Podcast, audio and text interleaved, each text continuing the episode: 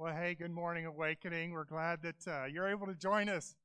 This has been a unique day for us as a church, and uh, we've had an outdoor service, what we call our on site 9 o'clock, and now we're in here 10 o'clock online. So uh, the only thing that happened was I forgot to put my microphone on, so that's why you had a black screen for a while. Hey, thanks a lot, and thanks, Joe, for leading us in worship. We are going to continue a series today that we've been in, and uh, we're going to talk about that in a second. But uh, will you pray with me?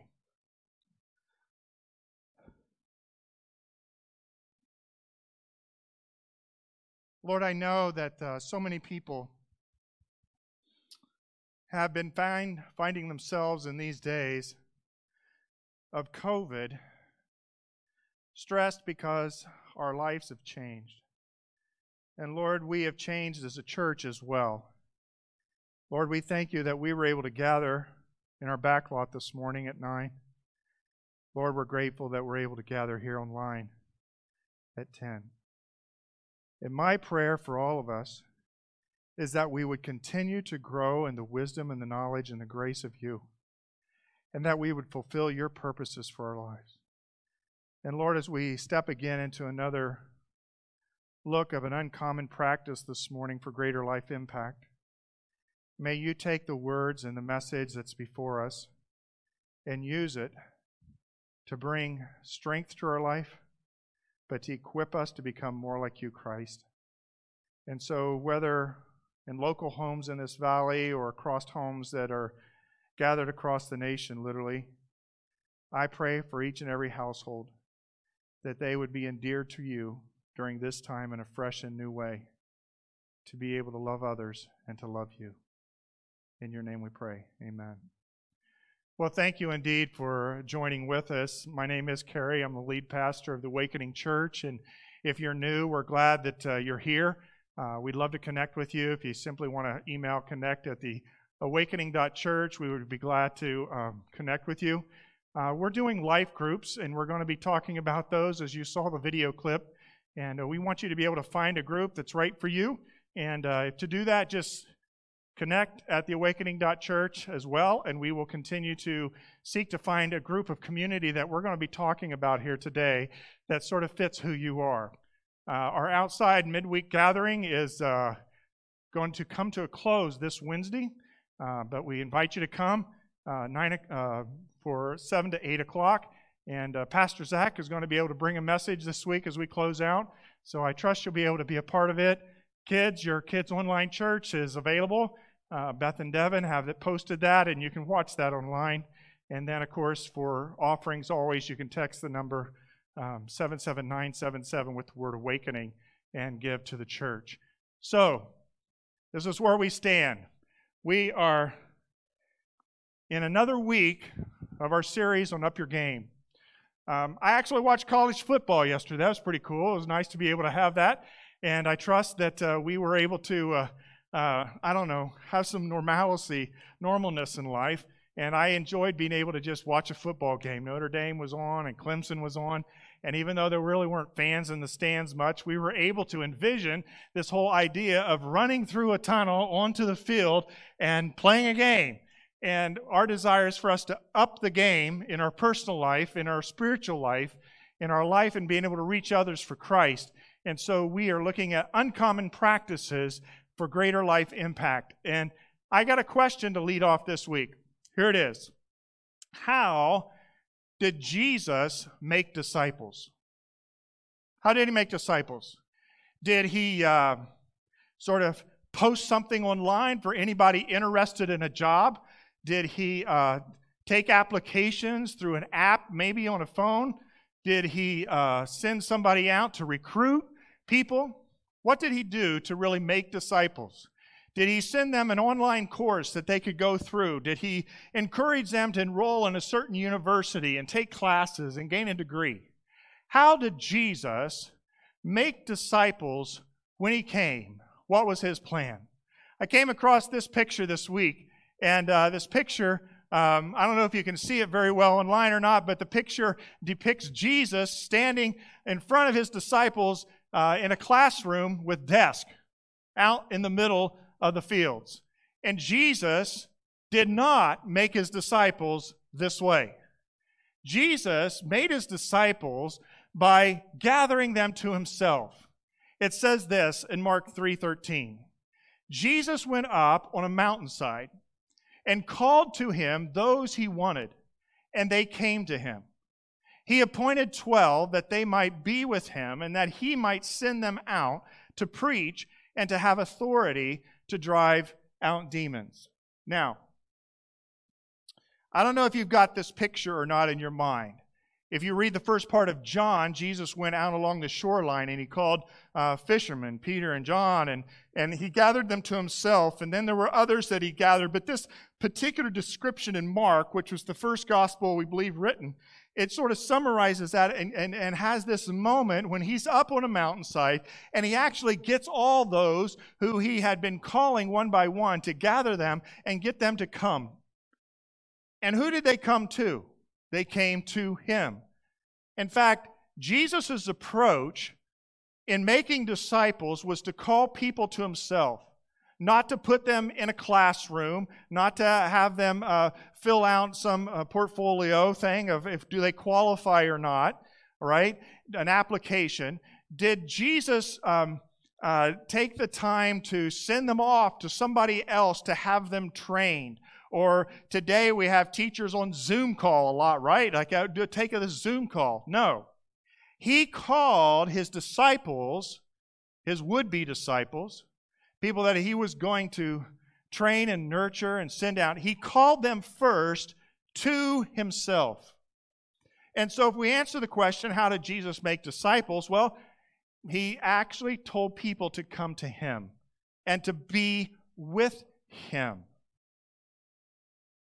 He appointed 12 that they might be with him and that he might send them out to preach and to have authority to drive out demons. Wow, that's pretty big caseload to sort of throw on them right away. Very new, right? Send them out to, to uh, preach and to, to cast out demons. But what you see here with Jesus and how he's making disciples is he's making them along the path. He's saying, Come follow me, and I will make you fishers of men. Come follow me, and I will equip you. I will show you. I will demonstrate for you. And you can watch, you can observe. But, you know, before, uh, you know, they really got very good at anything, probably, he was sending them out to preach and to heal people. Now, Jesus had this plan in his heart and his mind because being God himself, he knew that the best way to reach people for his kingdom to be forward was for people to reach people. And we talked about it last week. We talked about it in uh, our practice of active witness, building bridges of trust that bear the weight of truth, and that Jesus sends us out. But to send us out, he had to create something. And what he created was a community of people. And the community started out with the original 12, but then there were others. Here's what it says following that. These are the 12 he appointed. Simon, to whom he gave the name Peter, James, son of Zebedee, and his brother John, who were called sons of thunder, Andrew, Peter, Bartholomew, Matthew, Thomas, James, son of Alphaeus, Thaddeus, Simon the Zealot, and Judas Iscariot, who betrayed him. Wouldn't it have been interesting to be a part of that group of the original 12? Now, some of them knew each other because there were some relationships, or maybe they came from the same town, or maybe they'd crossed paths. But in essence, Jesus brought together a group of 12 people who knew not one another or what he was fully about, and he formed a community. And when he formed this community, he lived his life out in front of that community and sent them out to do his ministry. His plan from the get go was not to satellite some type of broadcast, even like you're having right now through virtual means of Facebook or YouTube. He didn't come during that season. He came during the season in which you had to do life on life relationships and send people out. And they weren't going on jet planes either. Why didn't Jesus wait until today when we get all this modern technology to get his ministry off the ground? Well, because when all's said and done, it comes back to trust. It comes back to relationships. If I'm going to encourage somebody to have a relationship with Jesus, they have to have a relationship in many ways with myself to be able to uh, be encouraged to take that step of faith sometimes. Now, I don't know about you, but I am sometimes awkward about getting into new communities. I would have trust that I would have jumped into this community and I would have thrived in it. I would like to get together with this group of 12, minus Judas Iscariot, of course, on the other side of heaven and ask them about their time together. And don't you think that they're going to be able to share all kinds of mem- memories? They'll share highs and lows. They'll talk about when they took this initiative into this town or when things didn't go well in this other place. They will talk about uh, some of the beautiful teachings of Christ and how it was to see Jesus unfold his kingdom on earth. Maybe they'll talk about some of the quirks of Jesus and, and those kinds of things when he was uh, incarnate in the flesh here on earth. But I think they will have stories, they will have memories, they will have um, a sense of worth and uh, joy looking back on the three years, that's all they had was three years together with Jesus. Before he died, he rose from the grave, ascended to the heavens, and then he sent them out and they sort of started to scatter different directions. But those three years, they had something incredible. And what did they have? They had the opportunity to be made disciples by Christ himself. And how did he do it? He did it simply by building a Christ centered others oriented, authentic community. A Christ centered, others oriented, authentic community. I want us to look at that discipline today, that practice today, the practice, the uncommon practice of authentic community. And it's uncommon in some different kinds of ways. Part of it's uncommon because we've been on the COVID journey and we're not able even to get together to meet. That's why it was such a joy to have our 9 o'clock one site service out back today. But Jesus, he knew that he needed to take a body of people, endear themselves to one another and to himself, equip them, and send them out, and that his mission would only go forward through humans who were impassioned through his spirit. But there was a beginning to it. And there's a beginning to any relationship you and I have. When we came into the world, I guess, unless you were born uh, a twin or a triplet or something like that, you knew no one. When you came into this world, you got to know your mom and your dad, looking into their eyes, brothers and sisters, other extended family. But you start to build relationships as you move through life. But sometimes the relationships we build are not for good, and others that are for good. But as we journey on this life as relational human beings made in the image of God, we have a choice whether we withdraw from community or we step into community.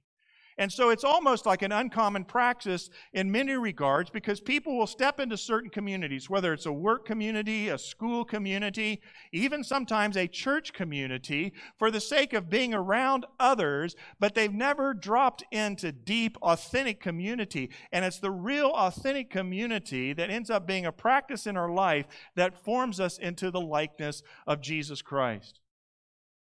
Authentic community is something that's uncommon because we live in a world that likes to give off good impressions.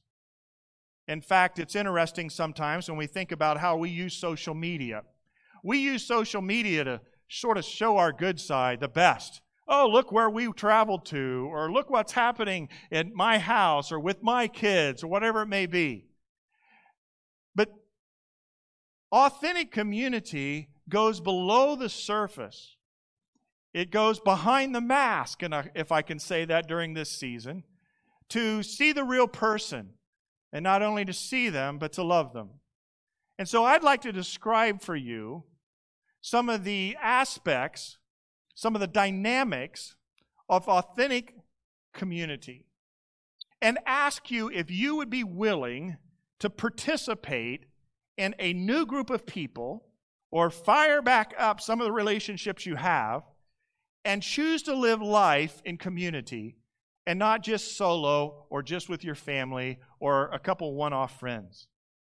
The church of Jesus Christ is best seen when it's living in authentic community, when it's not hiding behind mask, when it's not putting on a false front, when it's not trying to look impressive to everybody else. Genuine, authentic community will lead you to know Christ more and will lead others to love Christ as well. So here's four dynamics of authentic Christian community. I remember hearing these phrased in this uh, manner at a church conference uh, in uh, years prior. And I sort of like how it just sums it up because what are you really talking about, Carrie, when you say get a part of an authentic community? What is an authentic community? That's sort of, yeah, it's like a group of people that just, you know, they go out for dinner some night or they, they uh, play a, a ball game together or they just, you know, sit back and, and have a night uh, playing cards or something. What is an authentic community? Well, four dynamics are going to be operating. The first is to know and to be known to know and to be known. You need to be able to go below the surface in authentic community to know a person, and that's going to take time. It's also going to take some transparency on your own part to know and to be known. Some people we know at a very superficial level. Some people we know maybe because they're on media, or maybe they're a popular person and we say we know them, but we really don't know them. Do you really know that you know that you know somebody? Maybe you know your spouse deeply and intimately, hopefully so. But maybe there's uh, not any other friendships in life that go below the surface level. Well, we need to know and to be known. Uh, one of the passages of Scripture, Jesus um, references uh, that's referenced about Jesus and a relationship he has is after Jesus has been raised from the dead and he reinstates Peter. I don't know if you remember this, but in John chapter 21, Peter says, Lord, you know all things. You know that I love you. Now, what's happening here with Peter? Peter's like, hey, man, I messed up. I denied you three times. And Jesus knows that. He knows that. They show up together, and Jesus is asking him, Do you love me? And Peter's like, Oh my gosh, don't you know me? And those kinds of things. Peter is longing for Jesus to say that he does know him and knows him deeply and intimately. Sometimes I get frustrated because people um, misjudge my motives, or people don't know maybe a certain kind of persuasion that I have, or backgrounds uh, that brought me to a certain decision point, or something like that, and I get really weary. But when I go to pray and I pray to Jesus, I know that He knows. He knows all things. And here's Peter just asking for that. And so, in our relationship with Christ, as we have a relationship with other, there's a longing to be known. Sometimes we don't even have to explain ourselves. There's a longing to be known, but we need to choose to also know others and take that initiative and move, move below the surface level. You know, one of the first life groups, uh, small groups, really, I was ever invited into is when I was in graduate school. And uh, we'd gotten a new practical theology professor on campus, and we didn't quite know how he would interact with us. But uh, his name was Terry Wardle, and he came out of uh, the Methodist Church, actually, a, an evangelical Methodist church, and he had a vibrant faith for the Lord and, and uh, was um, full of uh, us taking steps into the empowerment of the Spirit and those kinds of things. And so the buzz ran around campus that, hey, the new practical theology guy, he's, it'd be pretty cool to get to know him more. And I remember hearing that he had gotten a, a small group going together of some guys. And I was on the outside looking in, and I thought to myself, oh, that'd been pretty nice to be a part of that regular weekly uh, small group uh, with this professor. Well, then I found out that he was going to start a second group, and I was able to get in on that group. And it was interesting when we walked in on this initial group because, you know, we got uh, six or seven guys sitting around on couches in his office, and we are there. Uh, we have some casual acquaintance, but we're going to go on a journey of meeting every week to get to know one another and to be known. And it's, it's sort of a little bit of a, um, I don't know, a, a, scary kind of thing as you step into this environment. But we uh, took this uh, journey. So grateful that I did. You know, one of the actually, uh, you know, the whole common common practice we talked about scripture memorization a few weeks ago is actually in that group. I remember we lead off the group sometimes, and uh, we are all committed to memorize Colossians three which simply states, I want to know Christ and the power of his resurrection and the fellowship of sharing his sufferings, becoming like him in death, and so somehow to attain to the resurrection from the dead. Right? Uh, I'm sorry, that's the since then you've been raised with Christ. Set your hearts on things above, where Christ is seated at the right hand of God. Set your minds on things above, not on earthly things. For you died, and your life is now hidden with Christ in God. Put to death, therefore, whatever belongs to your earthly nature sexual immorality, impurity, lust, evil desires, and greed. And, you know, it's still resident there in my mind, right? The Colossians 3, because we memorized it together, uh, a spiritual discipline and uncommon practice in that life group. But right after we would sort of say, hey, how'd you do with your scripture memorization? Uh, Dr. Wardle would uh, ask us a question. And he'd ask us the same question that John Wesley, um, who was a famous preacher in bygone days, actually helped establish uh, the Methodist Church, Wesleyan Church, Holiness churches. And uh, it was back during horseback riding, and so he would travel from place to place on horseback and preach. And one of the reasons that a Methodist church is called the Methodist Church was like there were new methods that he brought in. And one of the methods he brought in was this thing of meeting together in group life. And so John Wesley would sit down with some other men in, in group life, and he would ask them a question. And the first question he would ask them um, is, How are things with your soul? How are things with your soul? You like that question? I don't know. That's sort of a little intimidating question. It's not like, hey, how'd your week go? Man, I had some fun. We went out and did this together, and this is what happened. Uh, no. I want to know below the surface. How are things with your soul? Oh. So you're like asking a question to get to know me behind the mask. Yeah, I want to know.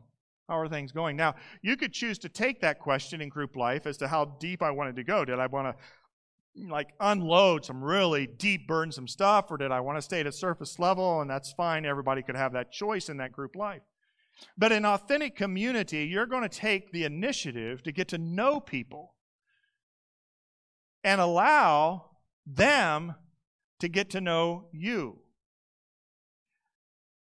A verse I've always liked in this is Proverbs 27 17. As iron sharpens iron, so one person sharpens another. It's interesting because that's exactly what happens in group life. That's why Jesus probably instituted it in many ways. We would be sharpened by being around him, and um, others would be sharpened one with another. And so when you're in community, you're sharpening one another. And part of that sharpening is by um, knowing and being known. So that's the first dynamic of an authentic community. What I'm talking about is a spiritual discipline, an uncommon practice that you place in your life on a regular basis, whether it's every week, every other week, and a periodic schedule, that you are practicing building relationships of depth. And that these relationships of depth will for sure have the knowledge aspect, not just about how did life go this week at work or what's happening with the kids or your hobby, but going below the surface to know and to be known. The second dynamic is this to love and be loved. Loving another person is a choice. Sometimes, oh, we just get overwhelmed with emotions. Maybe you remember back when you uh, first saw your spouse and you started dating them and all the emotions came. But love is not necessarily emotions, love is a choice. Now, sometimes emotions come with that, and it's all great to have that there. But you're choosing an authentic community. I'm going to love this person. Now, when you get married, you stand up and you give your vows for better, for worse, for richer, for poor, and sickness and health until uh, death do us part kind of idea. I will cherish you. You are making a covenant vow of love. in authentic community, you're not doing a marriage kind of vow, but you are taking initiative to choose to love someone even if you don't like them. Have you had those people in your life? I know I do is like, well, I don't really like them. Not that they're necessarily a bad person, but we just don't, you know, we don't really connect or whatever. When you get a group of people around, you can you see Jesus as he's got that group of men gathered around him, the original twelve. They were all sort of different from one another. I always wonder sometimes if people looked askew at Judas and go, you know, I'm not sure about that guy, but you know, they, they were different, but they were going to choose to love one another. And when we ask you to consider being a part of authentic community, there will be the ask to choose to love people that are not like you. Some are like you, and then you'll get along really well with them, right? But to choose to love and to be loved. And why? Because this is, comes as a direct commandment of Jesus, as we well know. In John 3 and thir- John 13 34, he says, A new commandment I give to you love one another as I have loved you. So you must love one another. By this, everyone will know that you are my disciples if you love one another. He's calling them into a crucible, organic, relational experience. And he's saying this microcosm of you as disciples loving one another is going to end up being the most powerful witness in a lost world. But you're going to have to choose to do it. Otherwise, why is it a commandment? Well, don't you just love people because, well, I just sort of feel like loving them? No, love is a command here. And so love is going beyond just the simple knowledge of someone or letting them know about you. It's choosing to care. And to care in such a measure. As Jesus said, He says, Greater love has no one than this, that one lay down his life for his friends. And that's exactly what Jesus did. I don't know, Carrie. Now you're starting to mess a little bit. I don't mind having some friends. I don't mind getting together in a, in a life group if that's what you want us to do as a church community. But this whole thing about loving somebody and being willing to lay our life down for them, wow, that's a, that's a step. It is a step. But isn't it a step that Jesus did? And he showed us how? And that Jesus also then encouraged us to be able to do with other people so that we might know him more and that we might get others to know him more because of that example? Love is a powerful thing. Remember the first time you chose to love someone? Fell in love? Do you remember the first time that someone chose to love you? Oh, man. Even when they found out your ugly side. That's pretty cool. Because it's empowerment. It's empowerment to be you. Yeah, and it's also motivational to change in the ways that you need to change. Love is a dynamic that has to be operating for authentic community to be a biblical community. That's why Jesus exhorted them that way to love and to be loved. A, a third is to serve and to be served. To serve and to be served. Do you remember what Jesus did right before he ended up going to the cross? Well, he had his uh, the Last Supper, right? That's right. Had had the Passover supper together. But before they ate the Passover supper, what did he do? He called in all the servants and he said, "All right, now everybody take somebody here and wash their feet." Is that what Jesus did? Wash the feet. What's that? Well, they had sandals. They were dusty, dirty roads. And so you'd have dirty feet. You'd come in, and to be in a hospitable environment, it'd be nice to have your feet refreshed and cleaned. And, and Jesus called in all the servants to do that for each of the disciples. Is that what he did? No.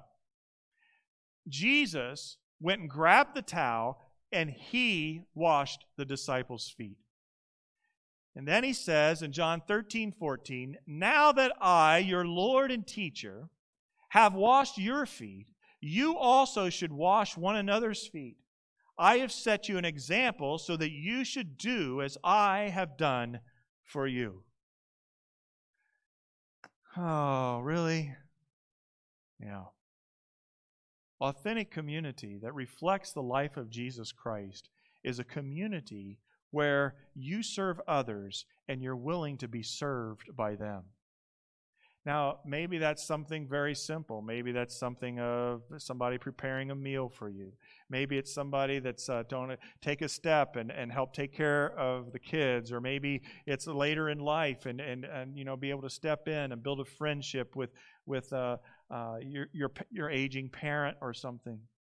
Jesus was looking for disciples to serve and be willing to be served. Because when you do that, there's something mutual in it, there's something uh, humbling in it that builds richness and trust. I remember in India one time, I was with a group of people, and we went into uh, a far out, unreached area, people that probably never even heard the name of Jesus Christ proclaimed. And we did a foot washing ceremony. And for an American person to come into a village and kneel down and wash the feet of an elderly woman or an aged man was like, why are they doing this? Why are they doing this? People who, who would have bands around uh, their wrist uh, that symbolized as some of the, the, the more animistic uh, kind of religious or Hindu kind of religious systems that they were a part of.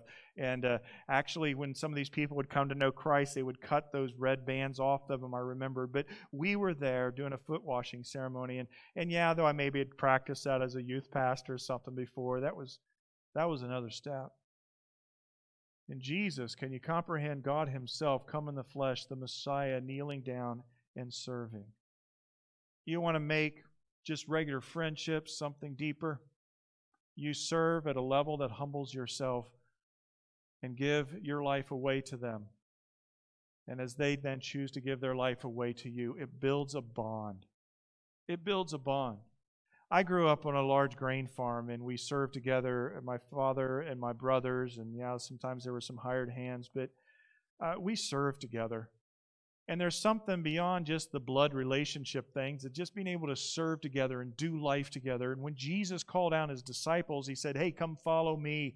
And he would walk with them and he would talk with them. He'd send them out to preach and to heal people. And, and he would uh, demonstrate giving to people and encouragement to people. And he would serve them. And he would serve them in a humble kind of way. And they would all join in together.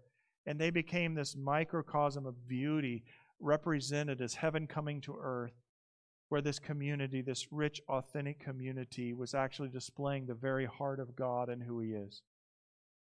God is not some big, distant, bully landlord that's not interested in your life. He's a caring, loving, knowing God who's willing to serve and to serve purposes that He's placed within you.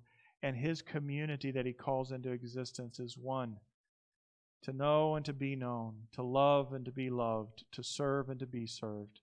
And then the fourth I just want to highlight is this to celebrate and be celebrated. Nothing greater than a team win. Locker room afterwards, coming off the high fives from the field or something. It's like, yeah, we did it, we made it happen. And so also in life, there's so many different things we get to do. We get to to to accomplish means, whether in our workplace or maybe in academics, something, and how sad it is if you're not able to share that win with someone else. Hey, mom, dad, I got my report card. Here's what I got to report. Oh, that's so great. Or, man, you did a great job scoring that soccer goal and, and going to the next level. It's so exciting to see that happen. Or, man, I'm really proud of how I saw you step out and encourage that other person and for the friendships that you're choosing to build.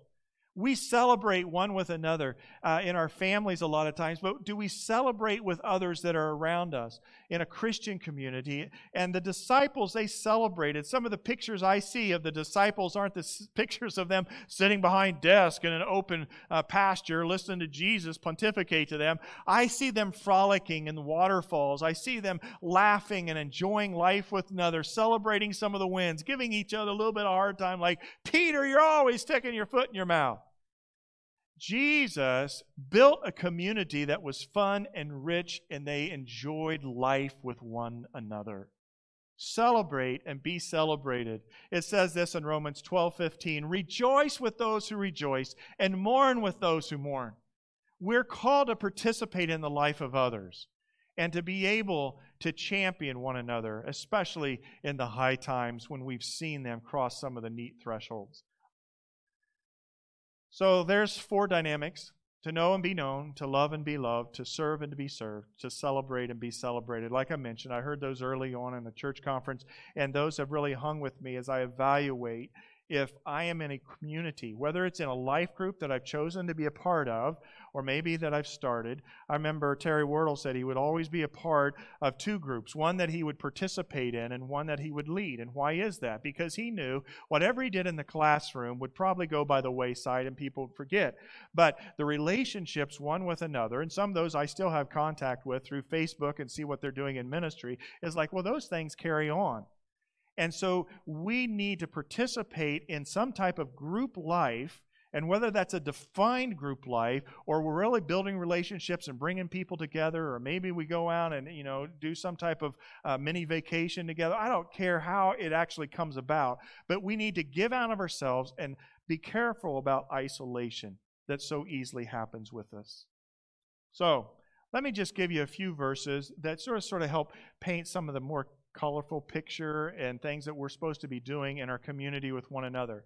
Hebrews 10:24 says this, "And let us consider how we may spur one another on toward love and good deeds, not giving up meeting together as some are in the habit of doing, but encouraging one another, and all the more as you see the day approaching." Now what's the day? The day is referring to when Jesus Christ comes back.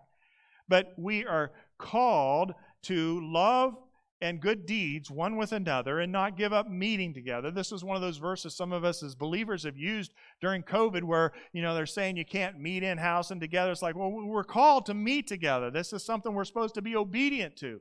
And when we meet together, we're in this encouraging kind of environment. As we wait for the Lord to return or we pass from this life to the next, we should spur one another on, challenge one another, as I'm trying to do today, to be in authentic community and not be a solo operator in life. The second verse here is Colossians 3:16, which is out of that chapter that I memorized when I was in that original life group, uh, covenant group. Let the message of Christ dwell among you richly as you teach and admonish one another with all wisdom through psalms, hymns, and spiritual songs from the Spirit, singing to God with gratitude in your hearts. Now, some of you may say, hey, if I have to sing in a group, I'm not doing it. Well, this is just sort of the spirit of worship and the heart that's found in that community together. And there's teaching and admonishing that goes on and we're admonishing one another from Scripture. Sometimes when we're in community, we need to have a friend of ours call us back because we've strayed too far in some directions and teach us, hey, the Scriptures say that we're called to be doing this. I know, I just sort of chucked it. I sort of been lazy, just resting back and not, you know, hey, they're going to admonish us. Let's, let's take a step. Let's make something happen with our life. You know, life's short. Let's take the initiative, right? Uh, you might say, I'm sorry, I'm going to step away from that friendship. Or you could say, you know, God's given me this community so that I have friends around me that speak into my life and challenge me to become. So teach and admonish one another.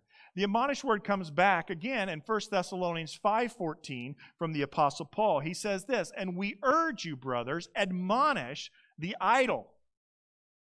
Encourage the faint-hearted. Help the weak." Be patient with them all. That's a great verse for every one of our life groups or any community that you're in. Because exactly what we need to do. We need to admonish, encourage, and need to help and be patient. And sometimes you have to be really patient with some people, right? It's like, haven't I told them this before? Or haven't we been around this subject matter again? You know? And you're like, no, I'm going to be patient with them. But whether it's challenging them in a direction they need to go biblically, or just lifting them up when they're down and broken, all right, or being patient with them, there's all kinds of group dynamics that are going to go on these relationships. Does it take work? You bet it takes work. And sometimes it takes emotional energy, and we come home and we're tired. We just want some me time. Can I just bunker away from myself? And you can. There's nothing wrong with me time and recuperating. In fact, we talked a few weeks ago, right, about Jesus in silent solitude. There was the abiding, but then he would do the abounding. Well, some of the abounding is to be involved in relational life with one another. So, those are a few verses I want to mention, but I want to get more particular and give you a direct challenge with six things to do for you to build more authentic community. We're just going to go through these quickly. They're quick challenges, they tie into some things that I've already said. But these also need to be practiced, I believe, in any group life that we're part of, as well as in our relationships with others. And the first is this be intentional. Go deeper through perceptive questions. You may have relationships that are hovering at this level. You may want them to go to deeper levels. One of the ways to go to deeper levels is to know and be known. And to do the know and be known, you got to be intentional sometimes with asking the questions How are things with your soul? Oh, my soul. Not how are things at work. No. How are things with your soul?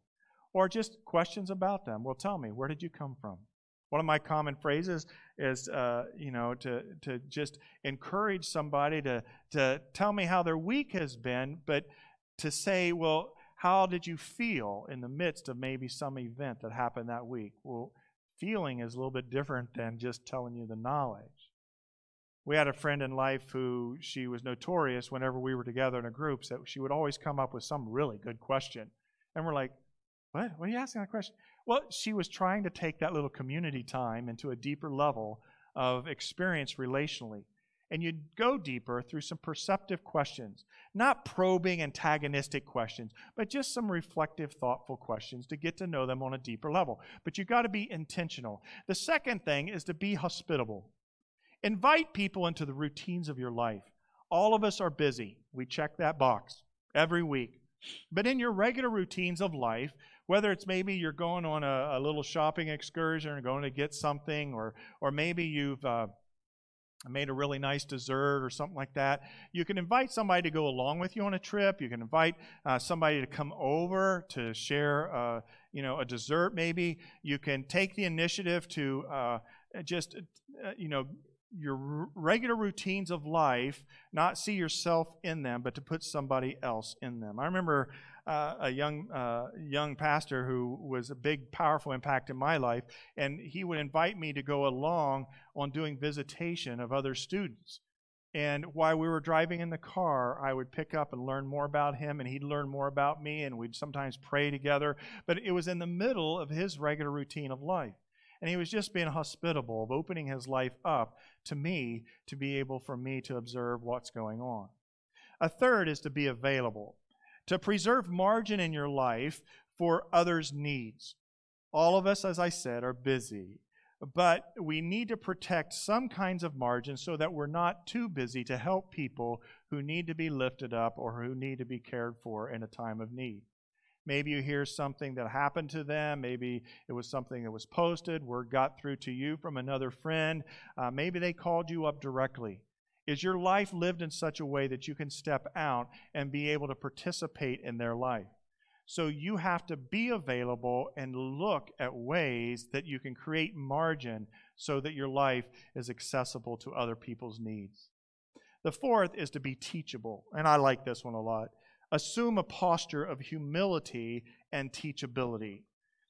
Sometimes it's intimidating getting to know other people because maybe you feel they're more knowledgeable in certain areas or whatever. But there's nobody watching this today, there's been a part of this church, who knows everything in life. We don't. And so to be able to humble yourself and just ask somebody to teach you about something is a great way to build a stronger bond of trust and encouragement. In fact, sometimes I'll say to people, I'll just say, um, Can you educate me? Educate me. I, I, don't know, man. I don't know about that, right? You know, hey, you work on helicopters. You know, educate me. How, how do you work on helicopters? You know, what what goes wrong with them? Or maybe that you've been a part of a certain kind of ministry. I've to educate me. What do you run into?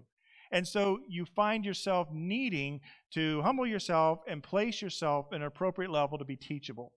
Don't always be the one that's trying to pontificate and tell everybody else what they need to do or how much knowledge you have. Sometimes you just need to hide maybe that and even allow them to teach you some things maybe that you already think that you know. A fourth, a fifth, I mean, is to be forgiving. Pursue reconciliation and peace when hurt. Here's the challenge when you choose to be a part of an authentic community you will be hurt. If you choose to love and to be loved, that person may choose to walk away. Or maybe something comes up that causes a division in your relationship. And you just say to yourself, forget this. This is not worth it. Life is too full and busy already. I don't need this. Well, you're going to have to choose in the moments when problems come or challenges happen or somebody sins or somebody, you know, uh, something just falls through and doesn't happen right to be forgiving. And it doesn't mean that you're going to get everybody to greet everything, but you're going to pursue reconciliation. You're going to pursue the reconciliation of the relationship. As Scripture says, as far as it depends on you, live in harmony with one another. And we're called to do that. Matthew 18 talks about the thing of, of if you have conflict, go to a person and, and, and let them know, right? Don't do an end run and gossip to other people. Let God work in the midst of the situation.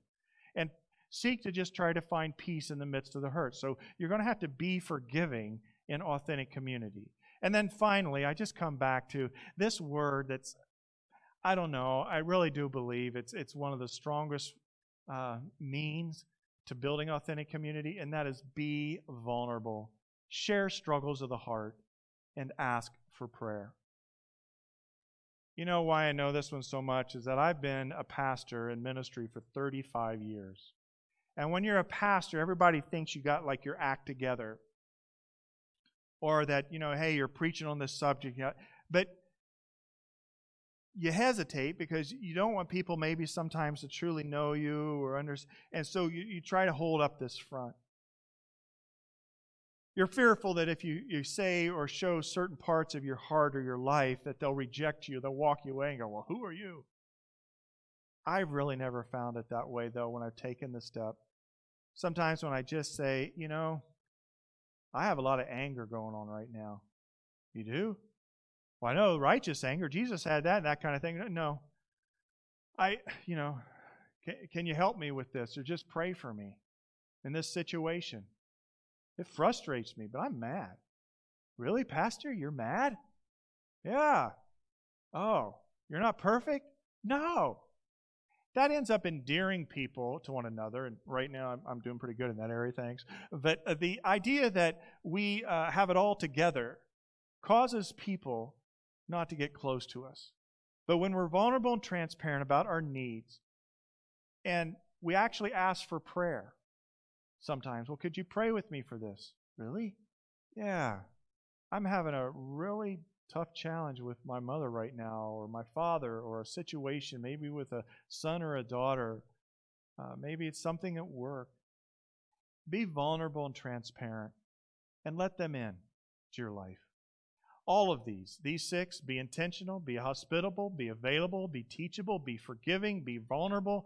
These are all good practices within the bigger practice of authentic community. I challenge you to live a Christ centered, others oriented, authentic community kind of life. I'm going to challenge you as we step into the fall, even though we're trying to get you know things back on a Sunday morning, and it's great to meet on site at nine and do live stream uh, uh, on uh, at ten. I want to call our life groups back together, and if you've never been a part of a group that meets on a weekly basis or other weekly basis, there's some women's Bible studies that are starting up uh, this coming Thursday. Uh, there's a morning study, an evening study, and those ladies I know build rich community together as they share life on life with one another. We have other life groups that have started to meet by Zoom call because of some social distancing needs, and all that's understandable, that kind of thing. But other life groups are starting up, and maybe even some new groups. I want us to have the opportunity to find a group and do life together and find a group that's right for you. And so I'm going to ask you to take an initiative. Our life groups seek to have community building, disciple making, and missional living, all three aspects a part of them. And I want you to just email me at connect at theawakening.church and let me know your interest. If you're locally within the valley, that's great. Man, even if you're in some other state. I'd be willing to try to find some good church or group life for you to connect with. But we need to be doing life together, one with another. It forms us into the likeness of Christ. It helps us be on mission and become all things that He's called us to do. So, group life, sign up, be a part. I know mine's starting next Tuesday uh, after we've taken a summer break, and I'm looking forward to it. That we can love, that we can know and be known, love and be loved, serve and be served, and celebrate and be celebrated together. Because authentic community needs to be an uncommon practice that's a regular part of your life. God bless and have a great week. I hope to see you back online next week at 10 or on site at 9 a.m. God bless.